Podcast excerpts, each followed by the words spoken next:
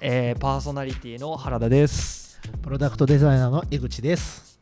はい始まりました。デザイン視点シーズン5の2でございます。はい。はい。前回から、うん。えーとまあ、シーズン5バウハウスについてのお話が始まったんですけれども、はい。前回はあのバウハウスについてね、まあ、大きなちょっと歴史であったりとか、うん。どんな人がいたのかっていうような概要の部分うんあのお話ししていただいたんですけれども今回からちょっとまたバウハウスの中のことについてより深く掘ってねいこうかなっていうところで今回は初代校長のグロピウスさんのお話ということではい。そう。聞かせていただくんですけれどもま学校ってあはい。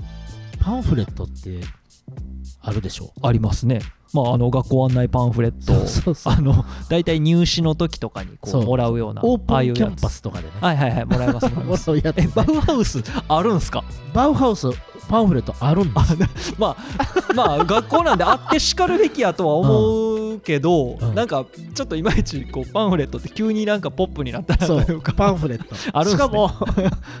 いやあの今オープンキャンパスって言いましたけど、はいはい。オープンキャンパスはないです。あオープンキャンパスはないですね。オープンキャンパスはねそんなにね なんかねあの皆さんが思ってるような大学生活はバウハウスにはない。まあそうでしょうね。だってだああれでもどこい。つの時代からあんなこうポップなオープンキャンパスとかになったんでしょうね。そもそもなんですけどあんなん日本だけじゃないんですか？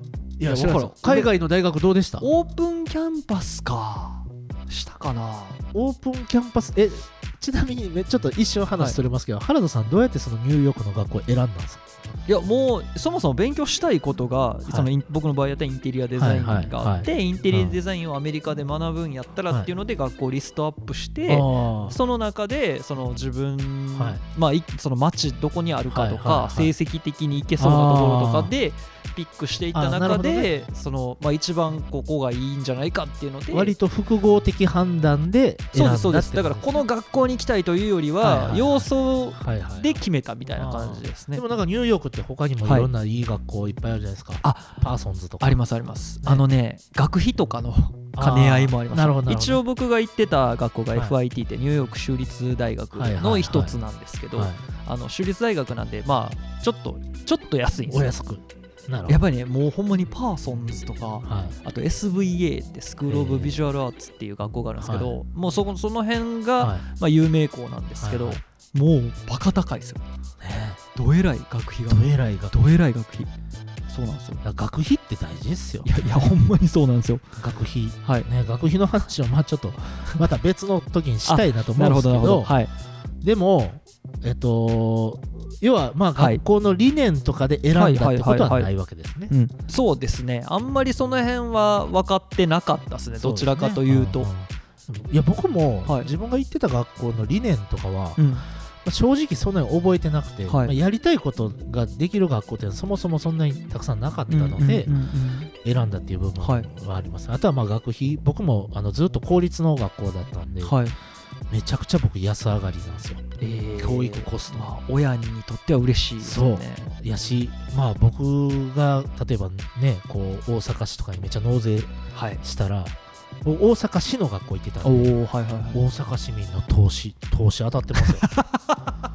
大阪市民の投資。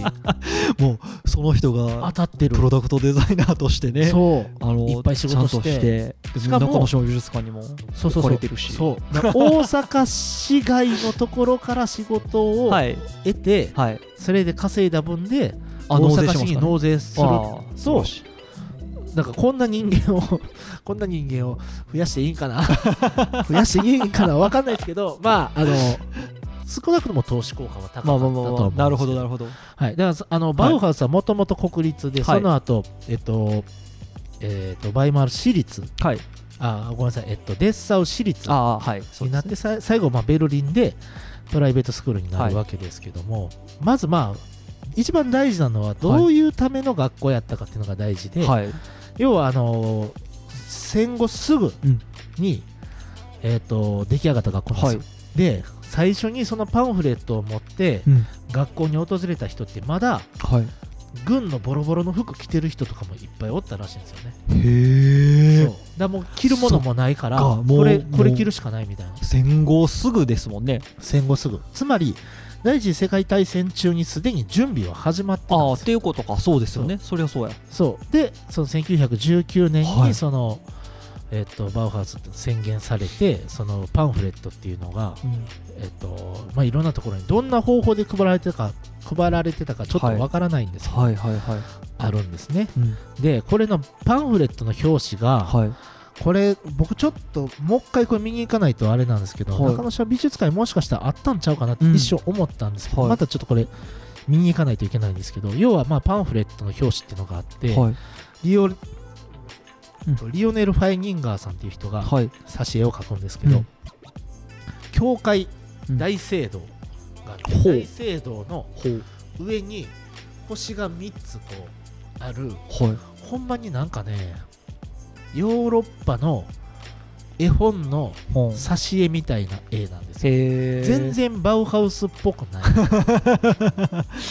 まああのなんかそのなんていうんですかね。あのミニマルデザインみたいな感じじゃなくてそう。なるほど。なんかおとぎ話の1ページの挿絵。みたいなファイニンガーの絵本感があるそう。版版画なんですけど絵本感があって、はいはいはい。でもこの3つの星が実はめっちゃ大事なんです。この星3つの星があるっていうことも、はい。ちょっとこう頭に置いときたいなとわかりました。ではい。じゃあまずバウハウスをウィキペディアがはい。どう表現してるかをちょっとはい。今読みますね、はい。えっと、バウハウスは1919年、はい。バイマル共和制期ドイツのバイマルに設立されたうん。工芸写真デザインなどを含む美術と建築に関する総合的な教育を行った学校。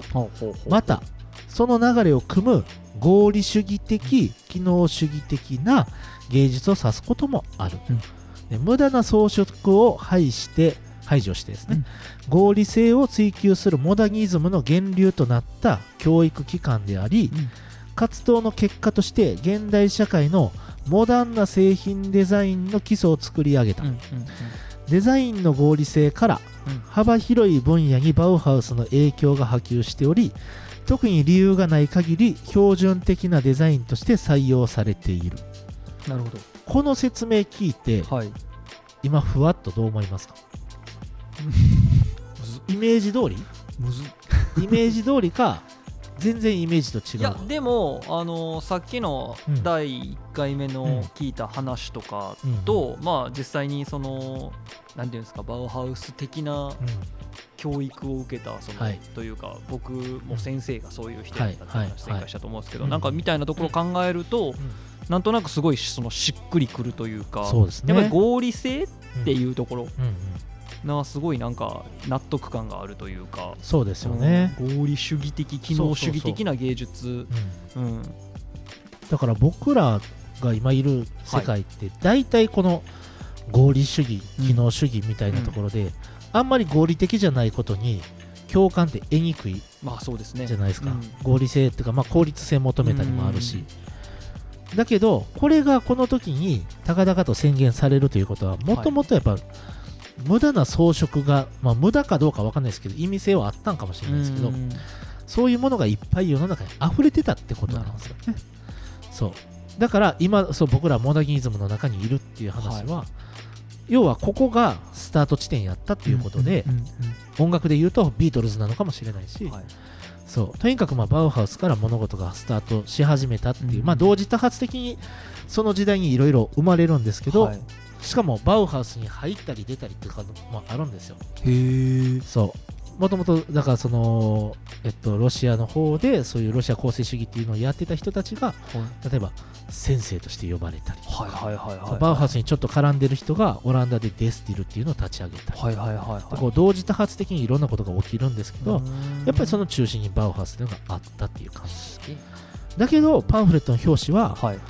めちゃおとぎ話の挿絵。まあ教会やし 星星とかみ星ねそう。入ってるしでなんかタッチがねめっちゃなんかこう細かいタッチでうん。なんかもしバウハウスがほんまにあのバウハウス後のバウハウス的な造形の雰囲気でこのバパンフレットの表紙をもう一回デザインし直すとしたら、はい。し丸と四角と 三角とを組み合わせて星のところだけちょんちょんちょんってやってたんちゃうみたいな。あ風に思ったり僕はするんですけどまあ、まだこの時そこのそこまで行き着いてないっうん。ていう感じですね。だからそない感じがね。前の時代のなんか様式みたいなものがなるほど。ちょっと残されてんかなみたいな、はい。っていうことまあ、ですね。このファイギンガンさんもすごく重要なバウハウスの人ですね。じゃあ実際にこれの中身ですよねそうどういうなんかそのパンフレットってことは学校紹介が書かれてると思うんそうそうそう。ですけどではい。実際にだってその、えっとまあ、女性も来る。はい。でボロボロの軍服着た人も来る。うん。でじゃあその人たちってうん。何を夢見て来てたかっていうことっすよ。ねなんですよね。でそれって多分共感があったと思うんですよ。はい。共感があったから来たのかなと思ってて、はい。でそのねパンフレットにはいグロピウスの全文あ宣言ってのがあるんですよ。それの全文今から読み上げようと思うんですけど これねほんまねあのまあ世世の常かもしれないですけど、はい。校長のせ校長先生の話ってやっぱ長いんだなって。あそうですね。そう。校長先生の話うん。は総じて長いんですけどこれグロピウスせ校長のはい。話今からしますけど、はい。これね長い。長い。で、はい。これを今回ちょっと僕がはい読み解いてみようと思います。なるほど。しかも長いからはい。5つに分けて。いやありがたい。ありがたいでしょ？ありがたい。非常にありがたい。でちょっとじゃあ一番最初からいきたいんですけど、はい。まあ、全ての造形活動の最終目的は建築である。建築を飾ることがかつて造形芸術の思考の課題であったしうん。造形芸術は大建築芸術の切り離しがたい構成要素であった分からんことは後で、はい。あの言ってくださいね。わかりました。はい、今日造形教あ造形芸術は自己満足的な得意さをこととしており、えー、と全工作人同士の意識的な相互共同活動を通してのみそのような状態から再び救済されうる、まあ、うん。序盤の部分ですよね、はい。でこの序盤の部分は僕は何を指してるかっていうと,、はい。えー、とまずこの前提を話したいんやろうなと思って、はいはいはいはい。でバウハウスって建築を目指す学校なんですよ。はい。で言ってますそれっねてじゃあ過去はどうやったかその少し前とかもっと前の過去がどうやったからはい。改めて建築を目指す学校って言わなあかんのなるほど。かんかなと思って、で、えー、とまず多分その時代において、いわゆるまあ造形芸術現代でいうとデザインとかアートっていうところなんですかね、っていうのはまあ、えー、とこの本本文にも宣言の原文にもある通り、い。自己満足的なものが多かったっていうことのうんうんうん批判的な触れ方をしてるんですよ。うんなるほど。そう。これ分かりますよね。いやっていうかまあいまだに言われてるようなことですよね。そう。に。いまだにこういう批判っていうのはいっぱいあるんですけど、改めてバウハウスのはい。最初の宣言でもいや自己満じゃダメだろうと、はいはいはいはい。そう。で当時多分デザインっていう言葉がまだなくて、一般化されてなくてしかも浸透もされてないので主にうん。アートっていうことに対して言ってるうんうんと思うんですけど、現代はもう今あのデザインとアートっていう分けて考えられてる部分があるんで、あれなんですけど、えっと、当時はやっぱまあ造形するとか芸術とうん。か想像するっていうことは、ある種まあアート的なくくりっていうか総合はい。造形芸術なので、うんその芸術というところの中でうん。自己満足でええんかよって、はいはいはいはい。もっと世の中に世のためになるもんもしくはここでいう建築っていうのは僕はうん。今でいうライフスタイルのことっていう風な読み解き方をしているので、ライフスタイルのためにうん。考えるべきなんじゃないのってアートとか、うんうんうん今でいうデザインってういうんの、うんうん。いわゆる造形芸術っていうのは、はい建築もしくはライフスタイル、うん。暮らしのためにやりましょうよっていう解釈でいいかなとなるほどね。思います。でこの全工作人同士っていうのは、うん。現代で言うと、まあ、デザイナーとか職人とかあとは昔で言ったらそのえっ、と例えば鉄を叩いてる鍛冶の工房だったり、ガラス吹いてるガラス工房であったりとか、なんか木を切って切ったり削ったりしてる、うん。えー、と木の職人の工房。はい工房っていうレベルのちっちゃい工場のことだと思うんですけど、うん。その両者が共同で一緒に活動することでしか自己満足的なクリエーションからは脱却できないだろうっていうことをグロピウスは前提として言ってるなるほどね。だからこれにまず共感できるかどうかがバウハウスに行きたいと思うかどうかのうん。差なんですね、なるほどね。だから見た目のかっこいいものを作るとか、まあ、見た目が洒落たものを作るっていうことだけじゃなくてちゃんとその機能によったというか、うん。まあ、クライアントベースっていうのかなうんうん顧客視点っていうか分かんないですけど、うんその必要とされるものを読み解いてそこを発端として発端としてそのものを作るっていううん。行為プラス、うん。要は、まあ、ある種ディレクターとデザイナーの関係性みたいなことをうん。ちゃんとやろうっていうことですよね。そうですね。監督というか、はい。まあそのまあ、デザイナーと職人だから、まあ、その作っ実際にその絵を描く人実際に作る人とか、うん。それを構成する人みたいなのの、うん。まあ、く共同で活動することによってそういう顧客顧客視点というかな課題解決をうん。する。うんことを目指そうみたいな。っだと思います。てことか。しかも今まああのディレクターの話出てきたと思うんですけど、ディレクターっていきなりディレクターになれるわけじゃなくて、はいはいはい。例えばまあデザイナーを経験踏んだ人とかがうん、そうですね。なるじゃないですか、まあいきなりディレクターになる人もいるかもしれないですけど、うん。その人って多分僕デザインのこととか現場のことわからないと思うんです、はいはいはいはい。だからまあディレクターと読んでいいのかどうかわかんないんですけど、うんあのーここで言ってる工場のことを指してるっていうのは、はい。い、や作れもせえへんようなものを、はいはいはい。まあ、めっちゃフラットに言うとですよ。はい。作れもせえへんようなものをうん、描いて、うん。それをクリエーションやと言うなと。なるほどね。いうことやと思うんですよ。だから一緒に作業をやれっていうああそういうことか。そう。でこれバウハウスの特徴で、はい。えっと、後にまたそのカリキュラムに触れるんですけど、うんうん工房と学校が常に一体化されてるんです。なるほど。そう。そうか。だから常に作る現場とそう。ああだからそうやな。本当にある種現場主義というか。プロの現場がはい。学校の教育の中にカリ,、こうカリキュラムとして組み込まれてるのでうわすげえな。言ったらインターンシップをインターンシップという枠組みじゃなくてうん。普通の学校のシラバスの中でやっちゃってるっていう。なるほどね。そうものです。だからちょっと特殊やったってことですよね多分。そう。のこれまでの教育の仕方とそうなんです。へでまあちょはいっと読み解きの2に行きますね、えはい。建築家画家彫刻家は建築の、えー多機的形成を全体と部分にわたり再度認識し把握せねばならぬ。さすればおのずから彼らの作品にサロン芸術のうちに喪失していた建築精神が再び満ちるであろう。古き美術学校はこの統一を生み出そうとして生み出さなかった。というのも芸術は教えられぬか教えられぬからである。それは再び工房とならねばならぬ。こう大事です。はい。図案図案家と工芸家の単なる線描き師彩色する世界はめっちゃ難しい日本語ですね。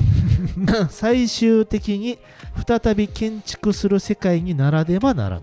結構難易度が高いところなんですけどこれはうん。理由について書いてるかなって僕は思ってて、はい。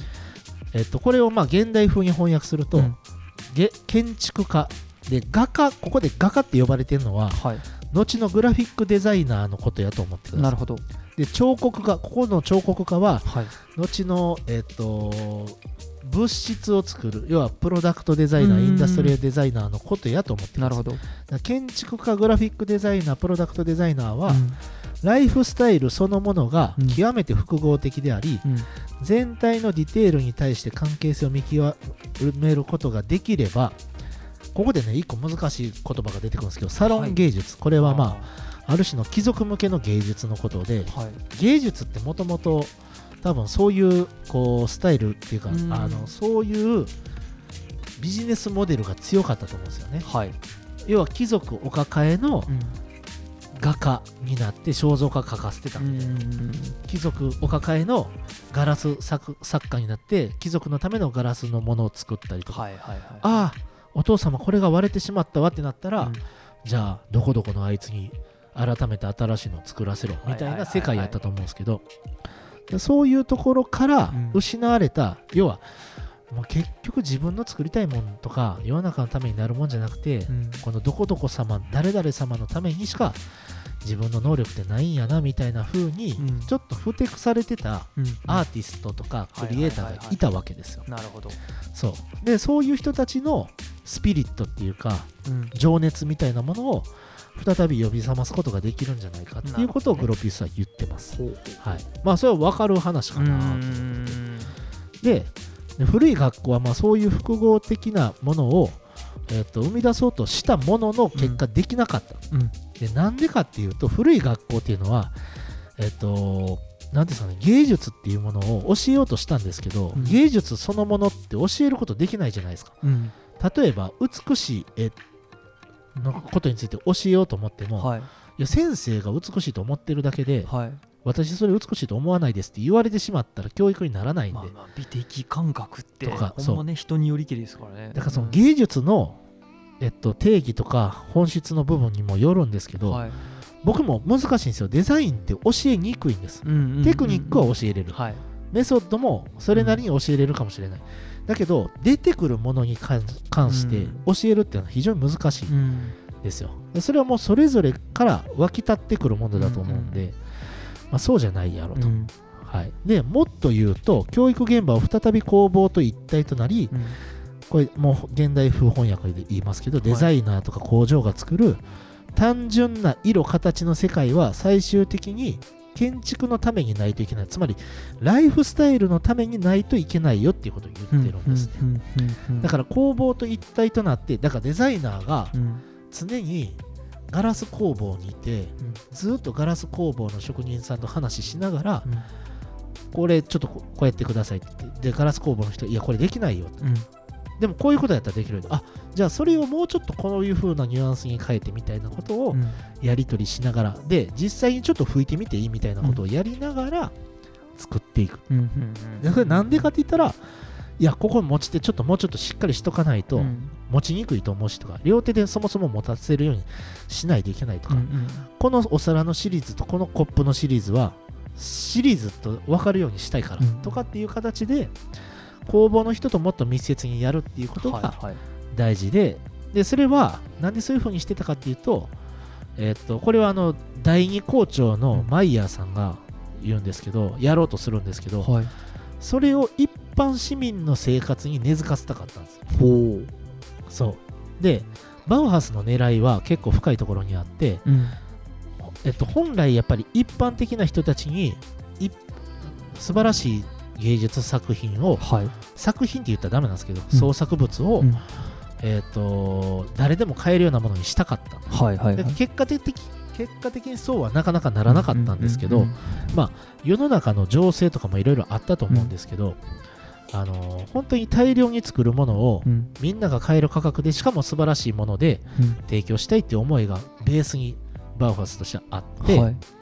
だけどそれには最終的に到達しないけれども、うん。それにチャレンジしようとした学校だったんですね。なるほどね。はい、っていう感じで。だからライフスタイルのために工場とデザイナーがもっと密にやろうぜ。うんっていうかそういうことをやるベースうん。をのデザイナーを育てようとしたんですよ、これからのデザインこれからのデザイナーはもっとその工場と密接にやった方がいいよっていうことをバウハウスはなるほどね実験的にやろうとしたわけですよ。はい。まあだからグロピウスさんのそのこれまでの経験の中でやっぱりその現場を知るとか実際に作られる過程を知るみたいなことの重要性みたいなことをすごい感じる場面が多かったんでしょうね。多かったっていうことだと思います。でなおかつ現場を知らないやつらが多すぎるとそう。感じたそうていうことなんでしょうね。やしやっぱりまあ量産するものと一品ものではい。変わるんですよね作るもの。の作れるものとか。なるほどね。うん。すごいな。まあ僕らもいまだにそれのせめぎ合いをやってるわけで、はいはいはいはい、はい。まあそうですね。確かに。じゃあなるほど。グロピウスの宣宣言読み解き3に行きますね、はい。造形活動へ愛のあ愛をですねごめんなさい、うん。自己の内に感ずる青年がもしも昔のように手工芸を学ぶことにより自己の道を始めるならば非生産的芸術家も将来あまりに不完全な芸術制作技術を非難されることもない。というのは彼の熟練は今や素晴らしいことを成し得る手工芸に支え支えられているからである。建築家彫刻家画家我々は皆手工芸に変えらねばならぬというのは天職の芸術は存在しないからである。えーとまあ、こういうことクリエイティブなこととかクリエーションそのものにはい。愛を持っているとか情熱を持っているっていう人が、はい。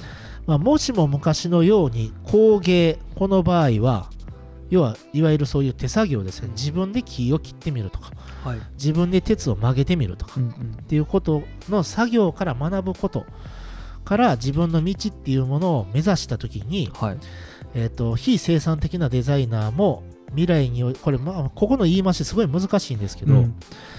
えー、とまずそれを勉強してたならば、うん。仮にその人が、えー、と大量生産を作る、えー、と大量生産できないものを作ったとしても、その人がその手工芸を勉強しているということがベースとしてあるときに、うん。その人はそのデザインスキルそのものを批判されない。つまり手工芸のことを分かった上でやってるからはい。批判されないけど、うん。そのグバウハウス以前の世界での批判っていうのはお前作り方も分かれへんのにうん。こんな1個しか作られへんようなものを作って何がクリエーションやねんとはいはいはいはい。いうことなんですよ。だから一回この道を踏んだ上でうん。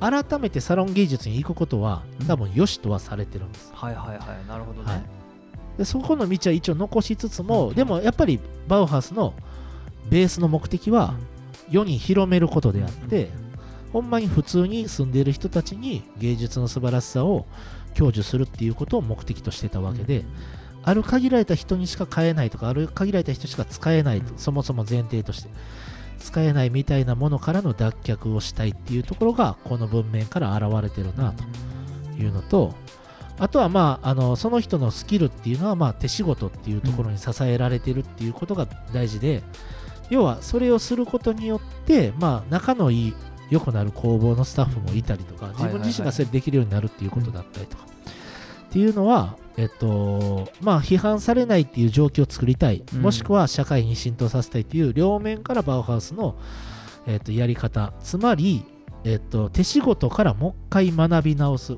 これがバウハウスのめちゃメインのスキームなんですよ。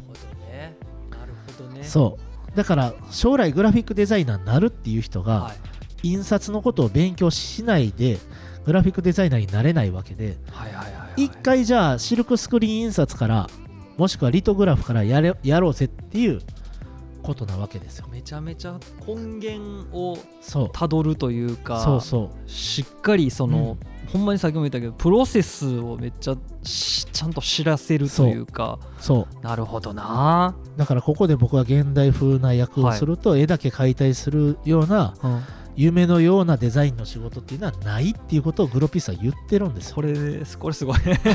だってこう天職の芸術っていうのはそういうことですよ、はいはいはいはい。はい、うん。そういうことですね。ただそれをフラフラフラって書いて、うん。それを誰かに作らせてるとかではなくちゃんとその断りっていうかね理屈を理解した上でうん。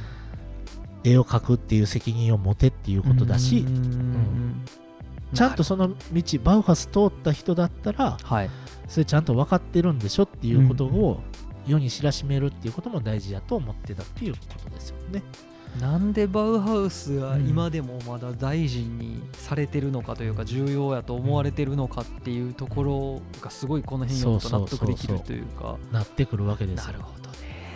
だからこれを歴史的背景からいくとやっぱりまああの産業革命っていうのがこれのはい。1個前の世紀で起きて、で大量生産っていうのが起きた時に、はいそれはそれで問題になった。はいはいだけどその、えっと、産業革命以前ってなると椅子一脚作るのに職人が何日もかけて作るわけで、うん。彫り物がすごいとか。はいはいはいそう。それって非生産的よねっていう。うん。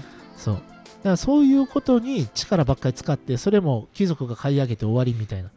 じゃあ普段普通の人はもう自作ですごい適当なものを作ってはうん座ってグラグラガチャンみたいなんで壊れてたみたいなこととかもあったでしょうしまあその中でいろんなね新しいアノニマスなこう、うん素晴らしいアイデアももちろん出てくるんですけど、それをこう総合芸術としてちゃんとくっつけようとしたのがグロピウスの狙いですなるほどはい、これ深めっちゃ深ないですかめちゃめちゃ深いですね、そうしかも現代ってそうじゃないですかねだからちょっとまあ悲しいかな、今でもこの課題はある。ずっと残ってるなっていう感じはしますね。だけど当時よりかははい。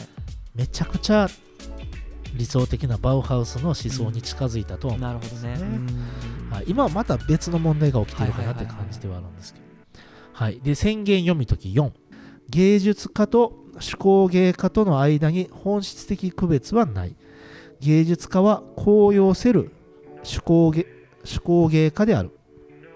天の恩寵が作者の意志の届かぬ稀な輝ける瞬間に無意識に手技から芸術を開花せしめるかがしかし手工芸の熟達という基本はあらゆる芸術家にとり不可欠である。その創造的形成の根源があるのだ。っていうまあそこちょっと短く切ってるんですけど、まあ、現代風に言うと、まあ、工場とデザイナーに本質的な区別はないんだと。はい。どっちもクリエイターだぞという話ですよね。で、デザイナーは情熱に満ち溢れた工場の人間である、つまり工房の人間である。はい。で、ここは言い切り文になってるんですけど、実際は多分そうあるべきだっていう思いが込められてます。うん。つまりデザイナーは情熱に満ち溢れたクラフトマンじゃないといけないよっていうことを言ってるんだと思います。なるほど。で、えっと、ここで音調っていうすごく難しい言葉が出るんですけど、これははい。まあ意味的には、うん。神が与えるものがクリエイターの意志の届かないところではい。ごくまれにキラッと発揮される時があると。うん要は神様の恩恵っていうのはもちろんありますよと。はい。だけどそれはまあえっとデザイナーっていうのはえっとそういうことはあるけども本質的には手工芸から学んで要は手仕事から学んで、基本的なツールっていうのは大事でしょと、うん。そういうことを学ぶことによって、えっと、自分たちのクリエーションっていうのは幅が広がりますよとかレベルが上がりますよっていうことはあって神様が与えてくれるもんではなくて、うん。自分で学び直せばちゃんと習得することができるようなものですよっていうことを言っててうん。あ芸術家って才能じゃないんやこれも深いんですよ。芸術家って才能じゃないんやっていうことから女性だったり戦争に行って服ボロボロになって全て失った人でも夢が見れるようになったわけです。なるほどね。はい、デザインデザインデザイナー自体が作れる、デザインっていうのは作れるもんなんだよっていう話ですね。そう。これをグロピウスが言ったっていうことがまた大きいわけで。グロピウスはもうすでにその時に有名なわけで。はいはいはいはい。そう。ですね。でこれはある種私は才能でやってませんよと。積み重ねたものでやってるんですよっていうことの表れでもあるしそれを作ろうと思ったら作れる。説得力。そう。説得力。ね。そう。はでこれが宣言の最後になるんですけど我々はそこで手工芸家と芸術家との間に高慢な傲慢なかな？傲慢な壁を築こうとする階級差別的な思い上がりを排した手工芸家の新しい同業組合を組織するのだ。我々は共に建築と彫刻と絵画のすべてが一つの統一的形態になるような新しい未来の建築を何百万という手工芸家の手から天に向かって新しい未来の心情の結晶した象徴として上昇する新しい未来の建築を希求し考案し創造しよう。これをま現代的に紐解くと我々は今こそ工場とデザイナーとの間に本来不必要なヒエラルキー要はまあどっちが上か下かみたいなうん。上下関係みたいなところとも言える差別はい。を排除した新しい同業組合つまり組合なんです、はいファースっての。はなるほどね学校でいて組合なんです。はいはいはいはい。それを作ろうとしてるんです。ほう。そう。だから簡単に言ったら東大阪の町工場とはい近畿大学がはい。組んでる状態。東大阪にある近畿大学とはい。東大阪の町工場組合はいはいはが教育と生産活動っていうのを一体化させるためにうん。作ろうとしてる学校みたいななるほどね。感じです。だから今の学校とは全然ちゃうんですよ。はあはあはあ。だって工場と常に密接につながっててうん。工場で鉄の曲げ方うん。ガラスの吹き方教われるんです。なるほどね。教われる。教わりながらでも自分は将来的にどの方向に行くのかっていうそれらをやりながら覚えていくわけでそういうことか。場合によってはその工場うん。にそのまま就職もできるし場合によってはそういうのを学んだ人が建築建てるときにいや俺実はガラス学んだからガラスをやっぱ特性生かした建築作りたいよねとかっていうことができるようになってくる。なるほどな。わけですよ。で我々は建築彫刻かっこ立体デザイン。はい。絵画かっこグラフィックデザイン。だからまあ建築うん。グラフィックプロダクトですよね、全てが一つの統一されたクリエーションになるようなうん。新しい未来の暮らし建築ですね、うん。暮らしを何百万という工場や職人の手から全世界に向けて発信しようじゃないかと。なるほど。でどんどんこっから卒業していった人が世界中に羽ばたいていこうぜみたいなことです。壮大な計画っすよこれ。そう。しかも敗戦国で敗戦した1年後にこの宣言言ってますからね。すごいな。だからある意味でその国の立場とか全部抜きにしてその、まあ、グルーピウスさん自身がすごいその、まあ、現場で感じたというか、なんて言うんだろうこうしなくちゃいけないなっていうのを強くめちゃめちゃ感じてたんでしょうね。そう。かつ、まあ、戦後でしかも敗戦国で、うん。えっとその後要はドイツ帝国ははい。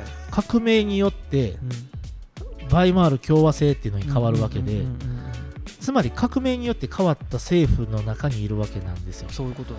だからあのドイツ帝国が仮に右傾化というか右っていうかはい。保守的なうん。人たちだった時に、うん。革命が起きて完全にリベラルになったはい。左になったはい。自由化になったみたいな世界の最初に宣言された言葉なんで、うんそうやって思ってた人たちはめっちゃ共感するわけですよ、なるほどね。うん、そういうことか。世の中がなんて言うんでしょう理不尽に、はい。いやほんまは自分戦争したくないのうに、ん。とかって思ってても戦争に行かなあかんかったりとかなんかほんまはもっと自由に芸術とかやりたいのにって思っててもなんか全然違う仕事つかされたりとか、特に女性とかは当時は本当にその家に入って子供を作ってとか家事をしてっていうためだけっていう風に当時は捉えられてたので、はいはいはい。デザインとか芸術を勉強するなんてって思われてたわけですよ。うんだけどそれが一転してワイマール共和制っていうのになった時に、え私これやっていいの？ってなるわけですよ。私これやっていいの？えじゃあやる？みたいな。私これ行きたい？みたいな風になっていくわけでこの宣言を読むことによってそういうそうかそういう時代背景とかも含めるとそこまでの感情をかきたてるようなものやったってことですよね。やったってことやと思いますね。でこれ一転して日本のことで言うと、戦後日本って大体の都市がはい。空襲にあって全部なくなって、うんじゃあまた一からビルドアップしないといけないって時に、過去をやっぱ改めるんですよでもっと簡単に作ってもっとみんなが使いやすいものを素晴らしいアイデアで作りたいって思った時に、例えばスーパーカブであったりとか。キッコーマンの醤油差しであったりとかそういうこういわゆる現代の名作と呼ばれるようなものが生まれてくるわけで、うんなるほどね。はい、そういうところにだからこうカウンターカルチャー的にはい。もうそもそも不満やって思ってたことを解き放ってくれた宣言なんですよね。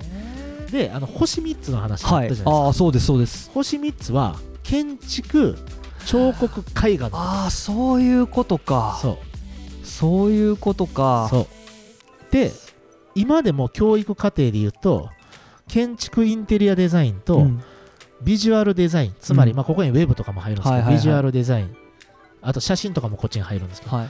でプロダクトデザイン、っていうこの3つの、えっと、教育プログラムっていうのは今も変わらないんです。なるほど。バウハウスの頃と一緒なんだっはいはいはい。ていう。でそれの全てのが一つの統一されたクリエーションになるようなもの。要は別々にやんなよと。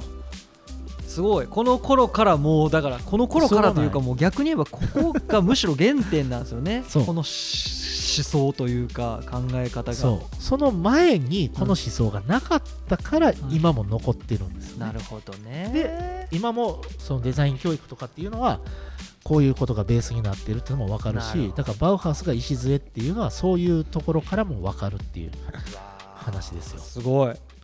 バウハウスすかバウハウス大事っすね。でしょ？てかグロピウスすごいっすね。お前やるなって いやほんまにグロピウスやってんんなグロピウスは多分すなんかあの バウハウスの名前は知ってるけどグロピウスの名前全然知らなかったんですけどすごいっすね。すごないですか？